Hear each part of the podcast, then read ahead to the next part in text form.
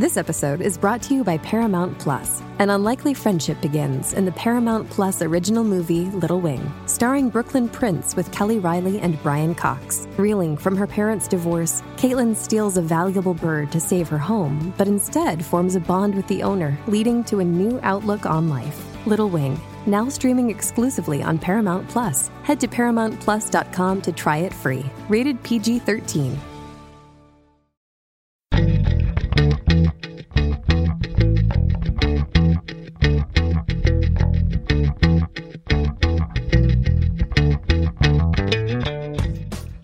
To All the Books, a weekly show of recommendations and enthusiasm regarding the week's new book releases. This is episode 266, and today we are talking about books being released on June 23rd and June 30th, 2020, and more. I'm Liberty Hardy, here with Patricia Elzie Tuttle, and we're coming to you from bookriot.com. Hello!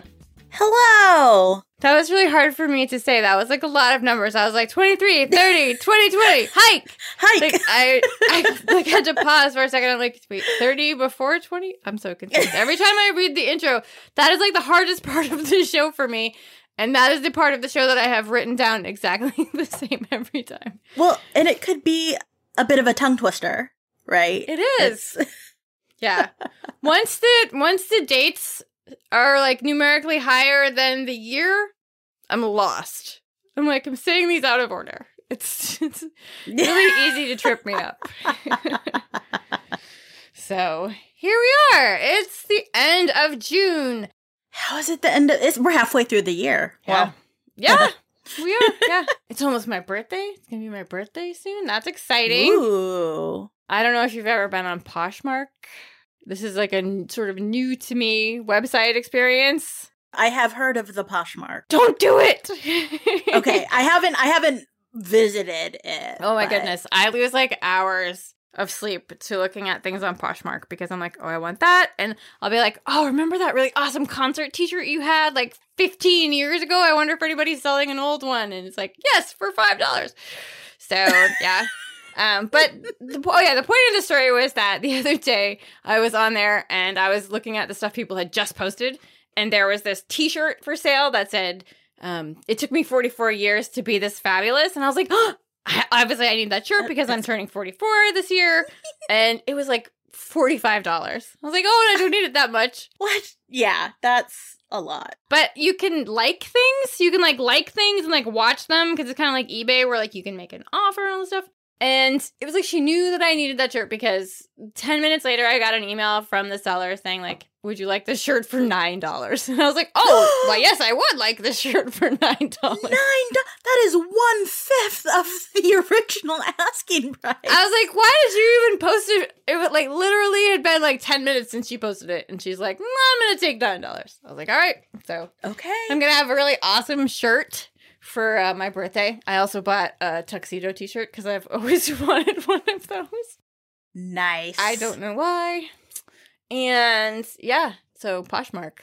my new obsession has been um buying like really big resin poured earrings from Maker. So like I got Monstera leaves that are a good like three to four inch in diameter earrings that are just like green and full of glitter because I'm wearing a face mask so I can't you wear my normal like normally I'm wearing like blue lipstick or green lipstick. Um so now I've just switched over to like just obscenely huge earrings. That's pretty great.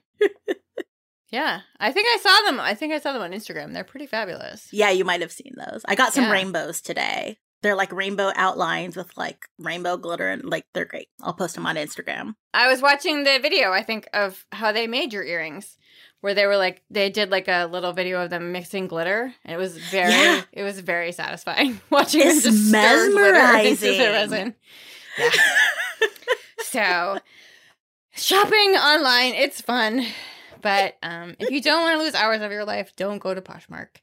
Um, but it's a good place to apparently to sell things. So far, I've heard nothing but positive things from people about their experiences selling stuff on Poshmark and buying stuff. So, but we're going to talk about books now, um, which I will be reading in my new tuxedo T-shirt. Nice. Oh, oh! Can I just tell you one more thing? yes, please. I actually also the other T-shirt that I bought is an Vanilla Ice Teenage Mutant Ninja Turtles t-shirt concert tour shirt. It's amazing. um, go ninja, go ninja, go. That's exactly what it says on the back. Does it really? Oh my Yeah. gosh. Yeah, Uh, I'm pretty proud of that. I'm really jealous. That is so good. Thank you. Okay, now we're gonna talk about books. or I no, first I lied. First thing, we're gonna hear from a sponsor. Today's episode is brought to you by National Geographic Books. The Cave is the incredible memoir of Amani Ballour, a young doctor and activist who ran an underground hospital in Damascus, humanizing the enduring crisis in Syria. The only woman to have ever run a wartime hospital in Syria, she saved many from the atrocities of war while having to face the patriarchal conservatism around her. Amani Ballour is a game changer. Listen, she will be remembered as one of history's greatest. She's a passionately committed humanitarian, and she is determined to help others escape the horrors that she survived. Make sure to pick up the memoir The Cave by Amani Ballour and Rania Abouzeid for a memoir that expands on the 2019 Oscar nominated film by the same name, which documents her experience running the hospital, shielding children from horrific sarin attack, losing colleagues, trying to employ more women in the hospital, and eventually leaving and becoming a refugee. So make sure to read about this amazing woman, and thanks again to National Geographic Books for sponsoring this episode. This episode is brought to you by Paramount Plus.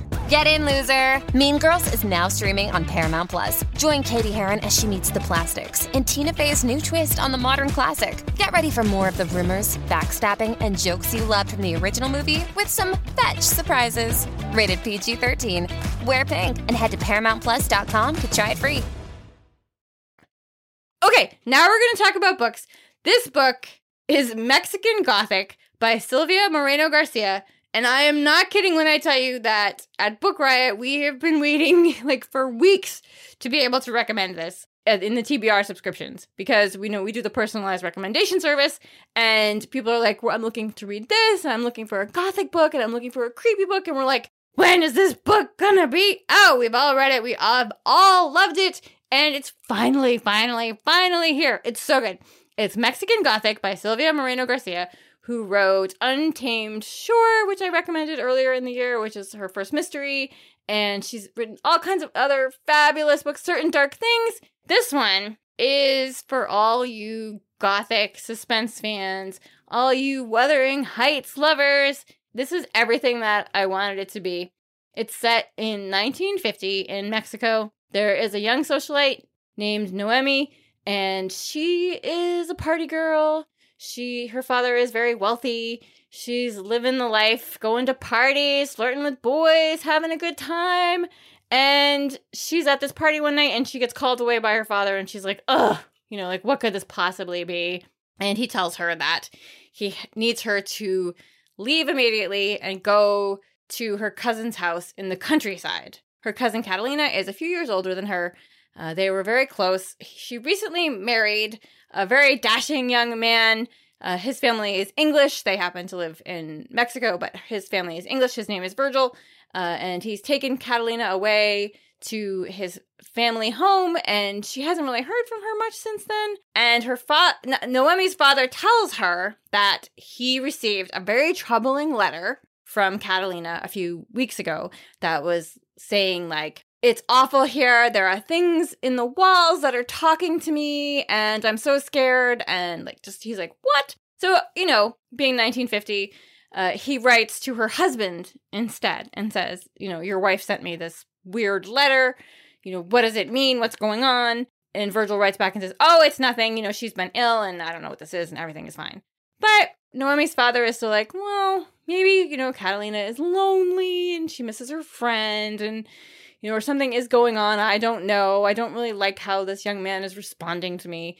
So he tells Noemi that if she goes to check on Catalina, he will let her enroll in the graduate school that she wants to go to. Because at this point, it's 1915. in Mexico, women aren't even allowed to vote, and they're like, he thinks it's a waste of time for her to be going to school, which is what she desperately wants to do. So she agrees to go and visit. And she travels to the gloomy mansion. It's called High House. It's up on a hill in the middle of nowhere. This house is owned by Howard Doyle. He was a mogul who came over from England and started waving money around and exploiting the people of the village. He's also into eugenics. He's pretty gross. And now he is old and frail and needs uh, taken care of. And so his daughter Florence watches out for him, and her son Francis helps her sort of maintain the house. Florence, when Noemi gets there, tells her like all these rules of the house. It's this big, giant Gothic mansion. You can't open the curtains. She can't smoke in the house. She can't use the hot water. She can't, like, the house is like moldy and like falling apart in places. Uh, the greenhouse has been overrun and she's pretty miserable. And she gets to see Catalina. Florence is very like worried about her seeing. Her. She's like, no, no, she needs her sleep. You know, you can't visit her. She's like, I've traveled all this way. I want to see her when I get here. And so she lets her see her for a few moments. And and she, uh, Florence tells Noemi that Catalina has tuberculosis. But when she sees her, she's like, she had seen people who had had tuberculosis before, and she doesn't think that Catalina has it. And Catalina, you know, she says like, you know, Noemi says to her, "What what were you talking about in this letter? Like, what is going on?" And she's like, "Oh, I don't even remember. I was just, you know, sick and being silly, and it, everything is fine." But Noemi is suspicious because she does not think that she has tuberculosis, and she's worried about some of the things that she's seeing there. So she goes to get a second opinion. She travels to the village and she talks to a doctor who is not treating Catalina. And he says, Yeah, no, none of these symptoms sound like tuberculosis. And so now Noemi is very suspicious, and she's also butting heads with Florence because she smokes in her room because Noemi smokes all the time, and she's not supposed to smoke in her room. And Virgil, the very handsome husband of Catalina, sort of rubs her the wrong way. And then there's the creepy old man. And on top of everything else, there's this cemetery just full of bodies behind the house. And lots of them have the same date of death on them and they tell her like oh there was this big illness that happened and and took out a bunch of workers in the mine and then again another time and she gets really weird feelings while she's in the cemetery and she gets really weird feelings while she's in the house and while she's sleeping and she starts having these like really like gross dreams but also sometimes like some really sexy dreams and she thinks like she's hearing voices and the wallpaper is moving it's like it's not super scary. Like it's not a horror novel. It's just kind of creepy. Like I don't think you'd be really scared if you read this. But, you know, Noemi is really great. She's like this heroine who takes matters into her own hands because she doesn't take anyone's word. You know, has to know everything for herself and she's now like determined to get Catalina and herself out of this house before whatever is in the house gets to them. And there's also like this terrible like family secret tragedy that took place and she hears about, you know, and so she's determined to get her out of the house. But will the house let her leave? Is the question. I'm still going on and on about this book. I love this book so much. Um, it's just such a creepy page turner. I will stop talking about it now. It is Mexican Gothic by Silvia Moreno Garcia. Excellent. I looked at my list of books for today's show, and I've actually been reading a lot of fiction, which is different for me. I think reality is a little too real right now, so I've been reading a lot of fiction. So, my first book is The Girl in the Witch's Garden by Erin Bowman. This is a middle grade fantasy and it was an absolute delight. I didn't know what to expect when I started the book because I admit sometimes I just pick up a book and start reading without looking at the synopsis. I like living on the edge. So, I do want to give a content warning that there is a parent with terminal cancer and a parent's death.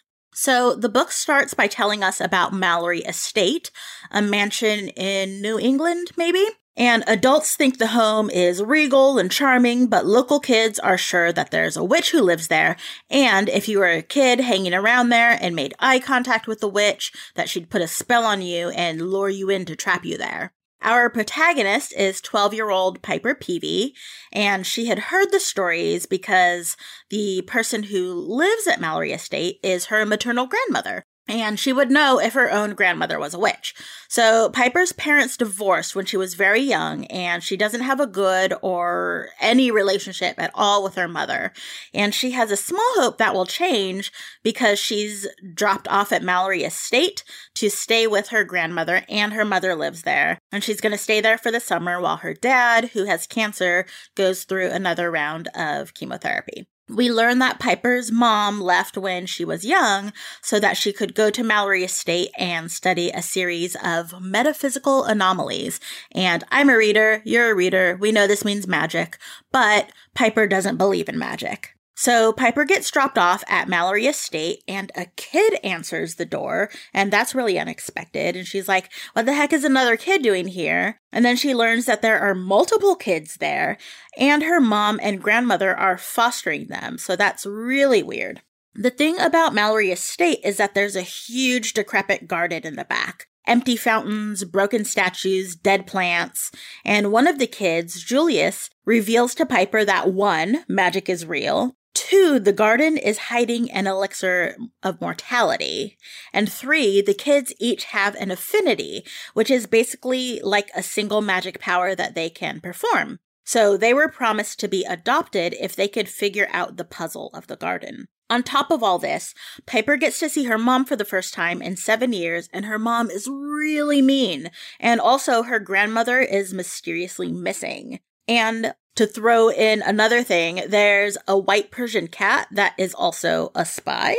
So this book has so many things that I love. Magic kids, kids who are brave, multiple puzzles to solve, and a garden on a, an expansive estate. It has themes of trust and friendship and also learning to be okay with death. I really enjoyed this book. It's The Girl in the Witch's Garden by Erin Bowman. That's kind of like a nice compliment to Mexican Gothic, you know, like overgrown estates, creepy stuff, some magic. I think it went really well. I don't know if you planned that, but I did not. Yeah. I'm going to go in a totally different direction now.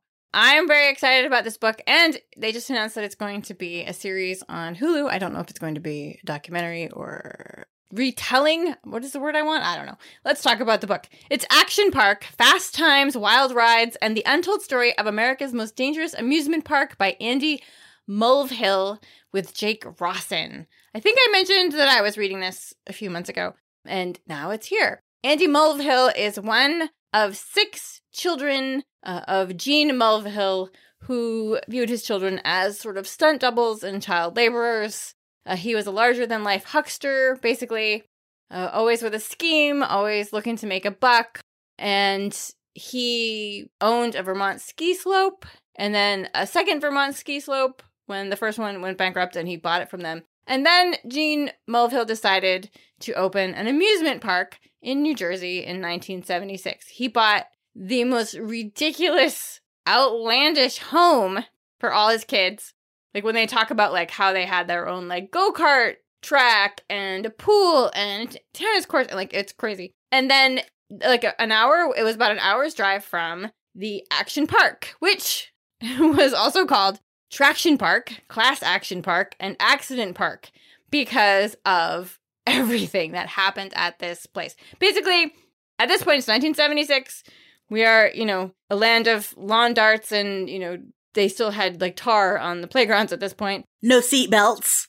No seat belts, you know. And uh so his father's theory was that people didn't want rules. They didn't want regulations. They wanted to just go and have fun and do whatever they wanted.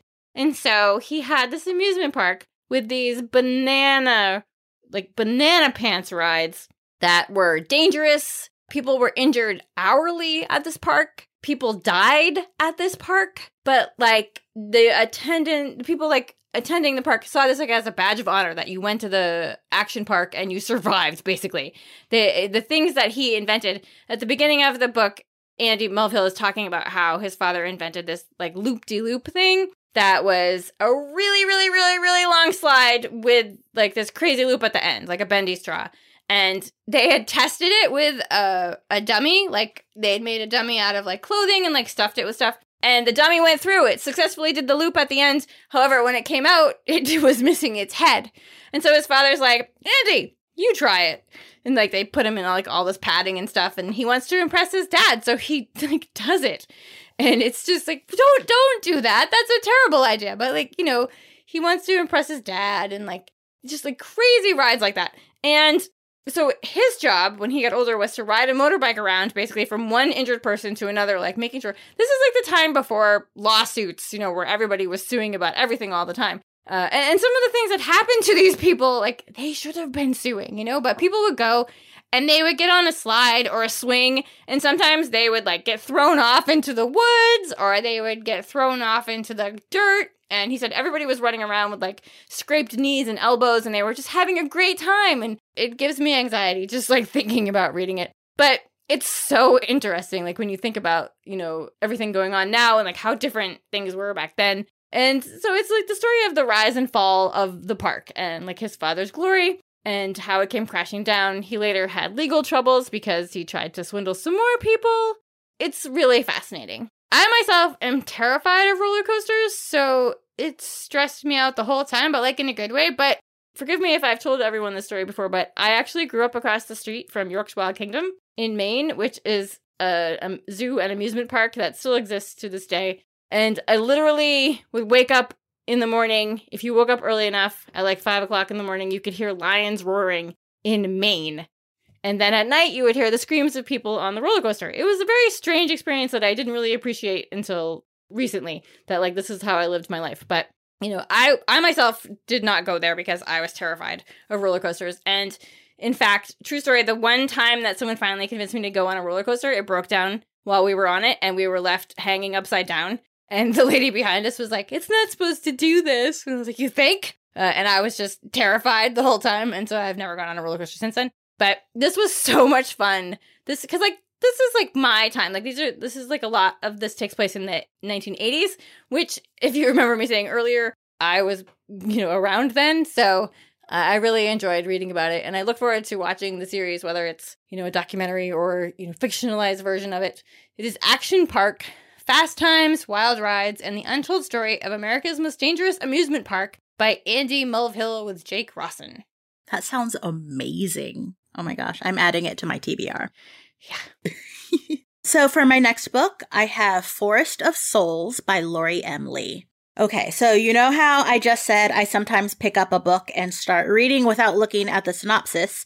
Well, apparently I didn't even look super closely at the cover of this one because then I would have realized that it heavily involves giant spiders. So there's my content warning if you, like me, are scared of spiders.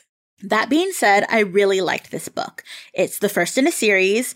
It begins with a glossary because this is fantasy with a capital F. Some really rich world building that gets a bit complicated, and I definitely had to refer to the glossary a few times, and I was grateful that it was there. So we start with we have the continent of Thi.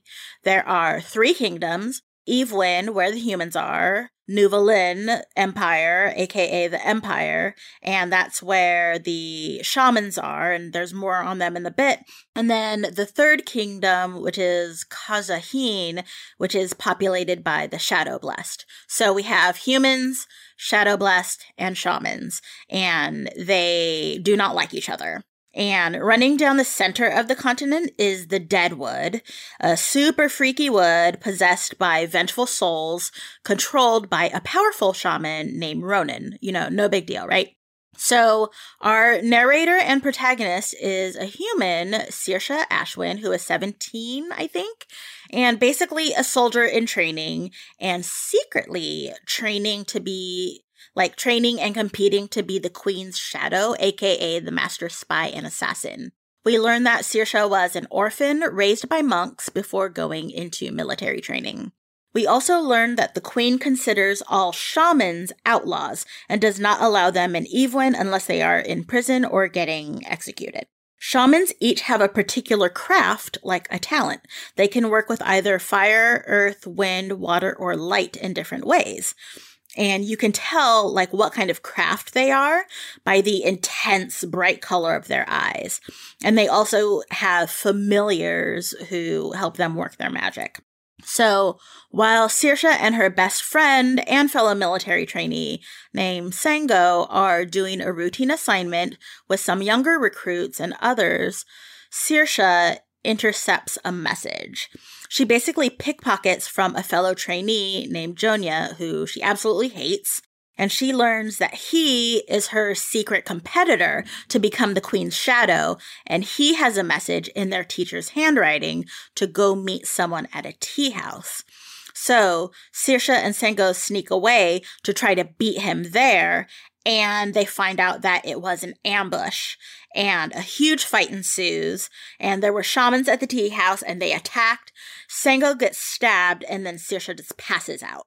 She wakes up at a stream and sango is strangely alive even though sirscha was sure she saw her get stabbed and die. When sirscha goes to wash her face in the stream she finds that her eyes have changed color into that of a shaman and she thought she was human all this time and she knows very little of shamanic powers and realized that when she blacked out, she must have done something to save Sango's life. So while they're out deliberating, because she's shaman now, she can't go back into like the human kingdom. They get caught by the prince, who is captain of the Queen's Guard. He first brings them to prison, but then plans change, and Ronan summons them to go through the Deadwood and see him at his home, Spinner's End, because yes, his familiar is a giant spider, and no, I do not like it, but this was such an amazing book to lose myself in. I'm so happy that it's the first in a series, and I'm really looking forward to more. The title is Forest of Souls by Lori M. Lee. All right. My next pick, they kind of dropped this on us a few months ago as a surprise that it was coming, and everyone is really excited, and it's really fun. It is Sex and Vanity by Kevin Kwan. Kevin Kwan is the author of the Crazy Rich Asian series, which I just watched the movie again recently, and it's still fabulous.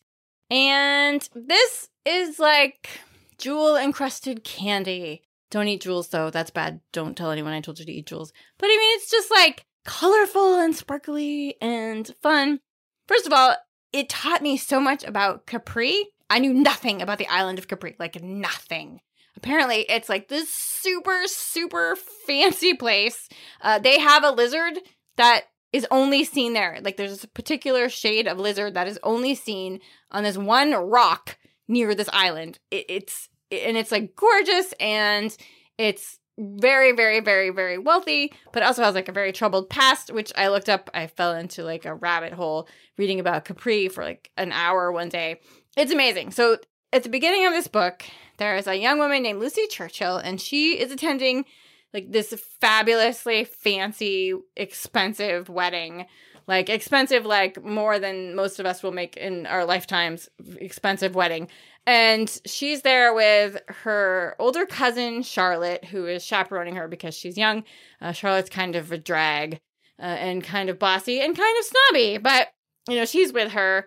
And they are meeting the guests and they're staying in this hotel. And they're talking about how, like, they're kind of disappointed in their room. And this mother and her son overhear them, the Zaos, and they insist that Lucy and Charlotte switch rooms with them.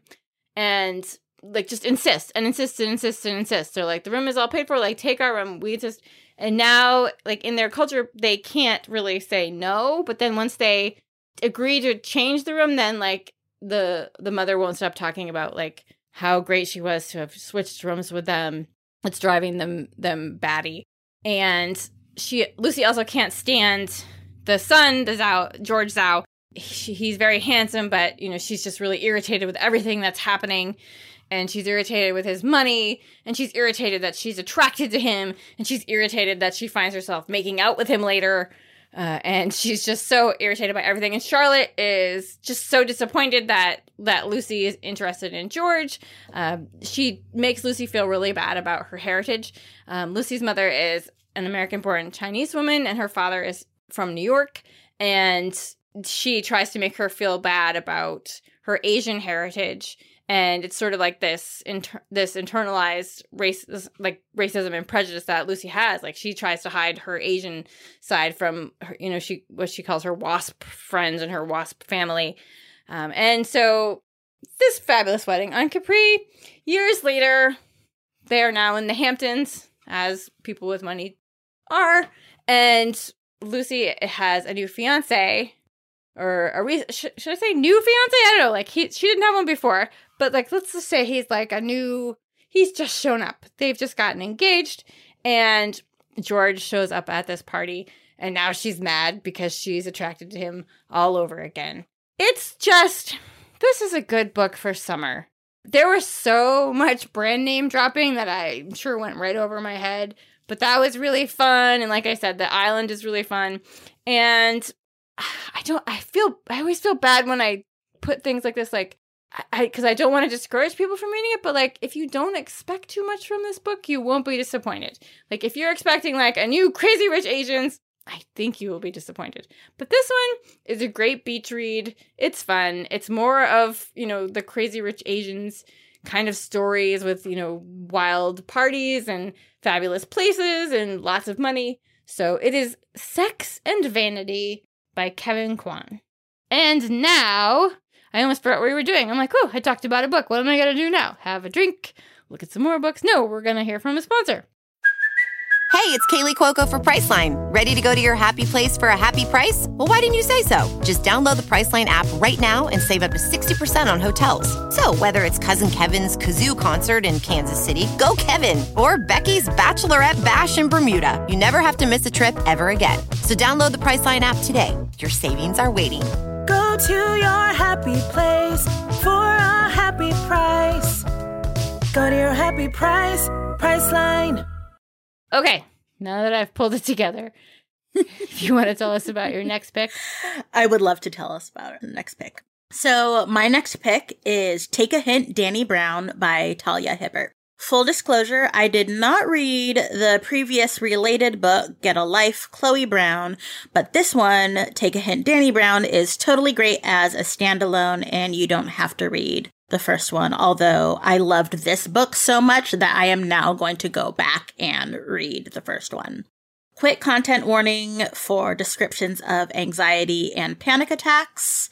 As I've mentioned before, I'm still really new to the romance genre, so I had no expectations for this book aside from the requisite happily ever after. And I really, really adored this book. Yes, the romance is lovely. The sex is super steamy, and I feel like if I keep reading romance, I'm going to have to have like a steaminess or a spiciness scale to rate sex scenes or something. But what I did not expect was how outrageously funny this book was. The primary romance trope in this book is fake dating.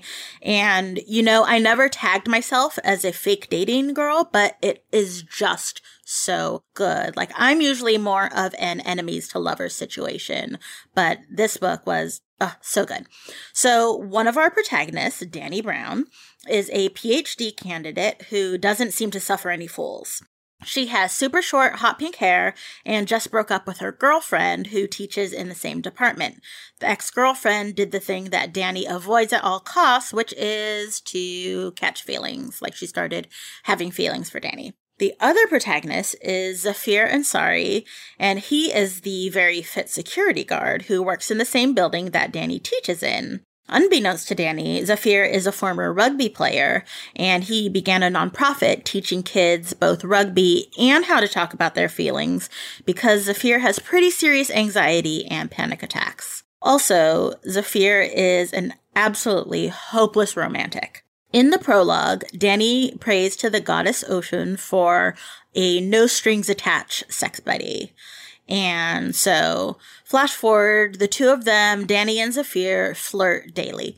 Dani brings him coffee on her way from the cafe to her office. Zaf brings Dani a protein bar every morning because he knows she works a lot and never makes time to eat properly. So, Dani teaches her first class of the day, and after class, Dani has a really awkward interaction with her ex, and then she like just gets in the elevator which freezes to a stop while she's in it because there's a fire drill she didn't know about. Meanwhile, Zafir is in his element, making sure everyone is out of the building. He's been planning this fire drill forever. He's checking off his boxes. Everyone is outside, except he notices Dani Brown is not outside. She never made it outside. So Zaf goes back in, hears her yelling from the elevator, pries open the doors and carries her out firefighter style. And the lust between the two of them is palpable, even to the dozens of students who are now taking photos and videos of them. And Zaf and Dani end up trending on social media. And it actually gets a bunch of donations for his nonprofit. So they agree to fake date for a month, you know, for marketing purposes. And remember, Zafir is the personification of feelings. He is 100% feelings. Dani is 100% anti feelings, and the tension is so real. If you need something lovely and fun and sexy, I highly recommend Take a Hint, Dani Brown by Talia Hibbert.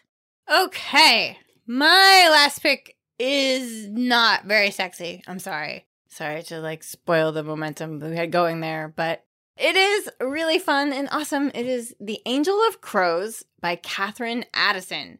Katherine Addison is the author of one of the most wonderful fantasy novels called The Goblin Emperor, which I still feel like so many people have not heard of and need to read immediately.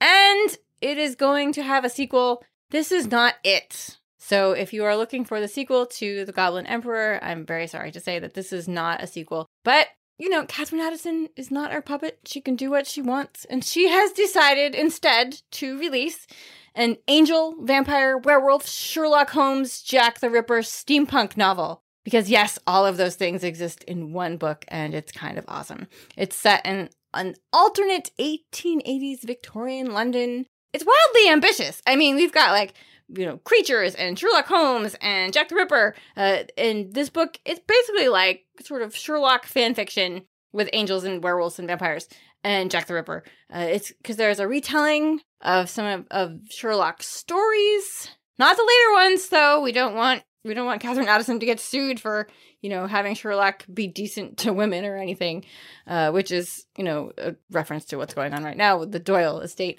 But these are like a few of the early stories, and it's about Crow, who is a brilliant detective and also an angel, sort of. Crow has no affiliation one way or the other, whether he's good or evil. Nobody really knows what to do with him, so everyone is kind of afraid of him. His flatmate is Dr. Doyle, who is a wounded war doctor uh, and they kind of work together. Crow's obsession is Jack the Ripper, finding out who Jack the Ripper is. And and in this world, humans coexist uh, with vampires and werewolves. It's kind of just been like, okay, this is what's going to happen now. We're all going to get along. But, you know, it doesn't always work out that way.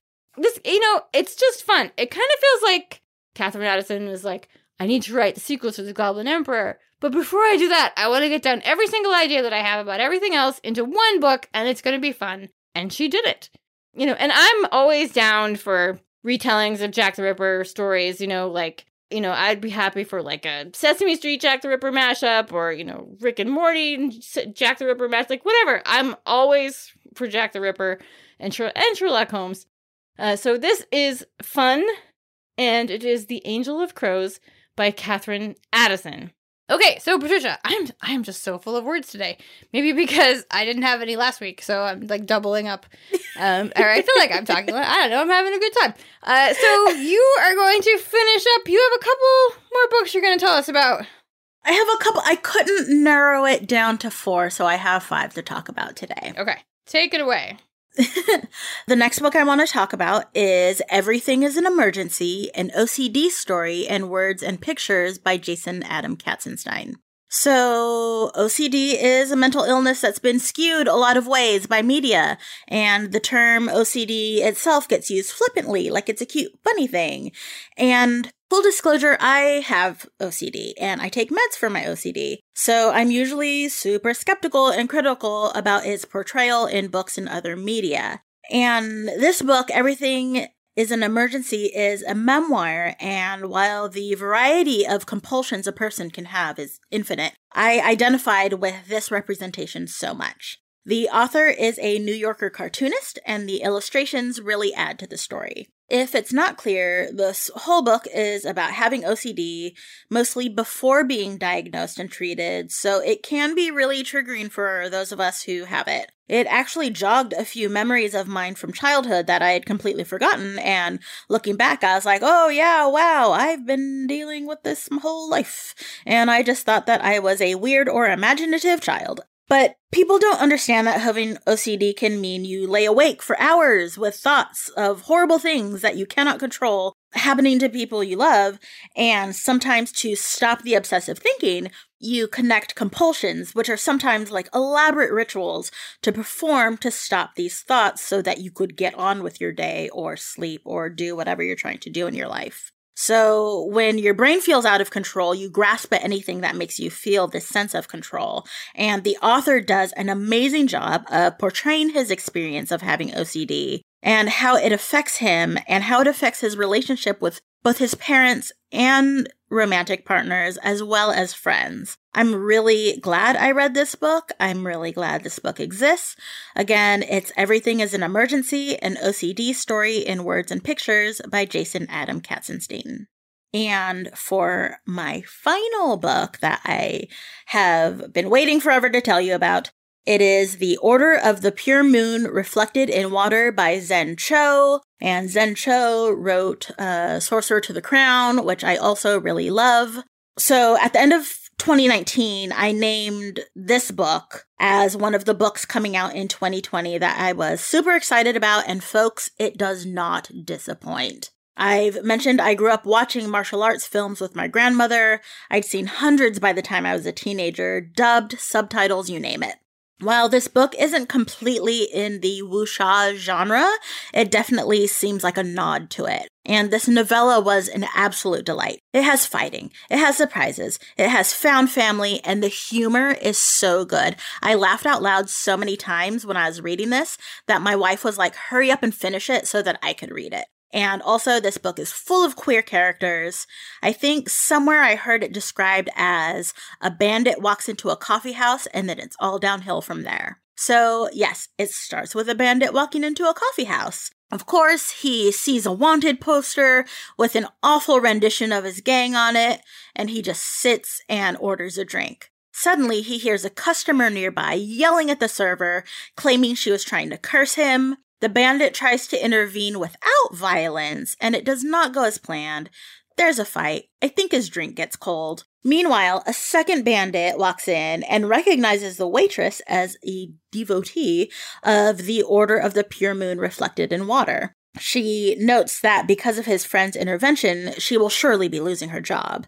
So, bandit number two gives her some money to make up for this. So, later that night, the waitress, who is actually a nun, uh, finds the bandits at their camp about there's about five or six men. She tells them that she will be traveling with them from now on, since the reason she lost her job is because they fought a customer at the coffee house, so now she feels they're responsible for her. So then it's like an adventure of this group of bandit men plus one nun, and they're heading out to do a bandit job. And the story takes a number of unexpected twists and turns, and I really, really enjoyed it. Again, this is The Order of the Pure Moon Reflected in Water by Zen Cho.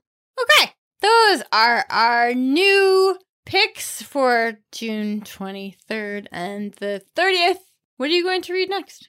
Um, I'm going to read a book I think I mentioned last week, but I think it might have come out recently, which is A Quick and Easy Guide to Sex and Disability.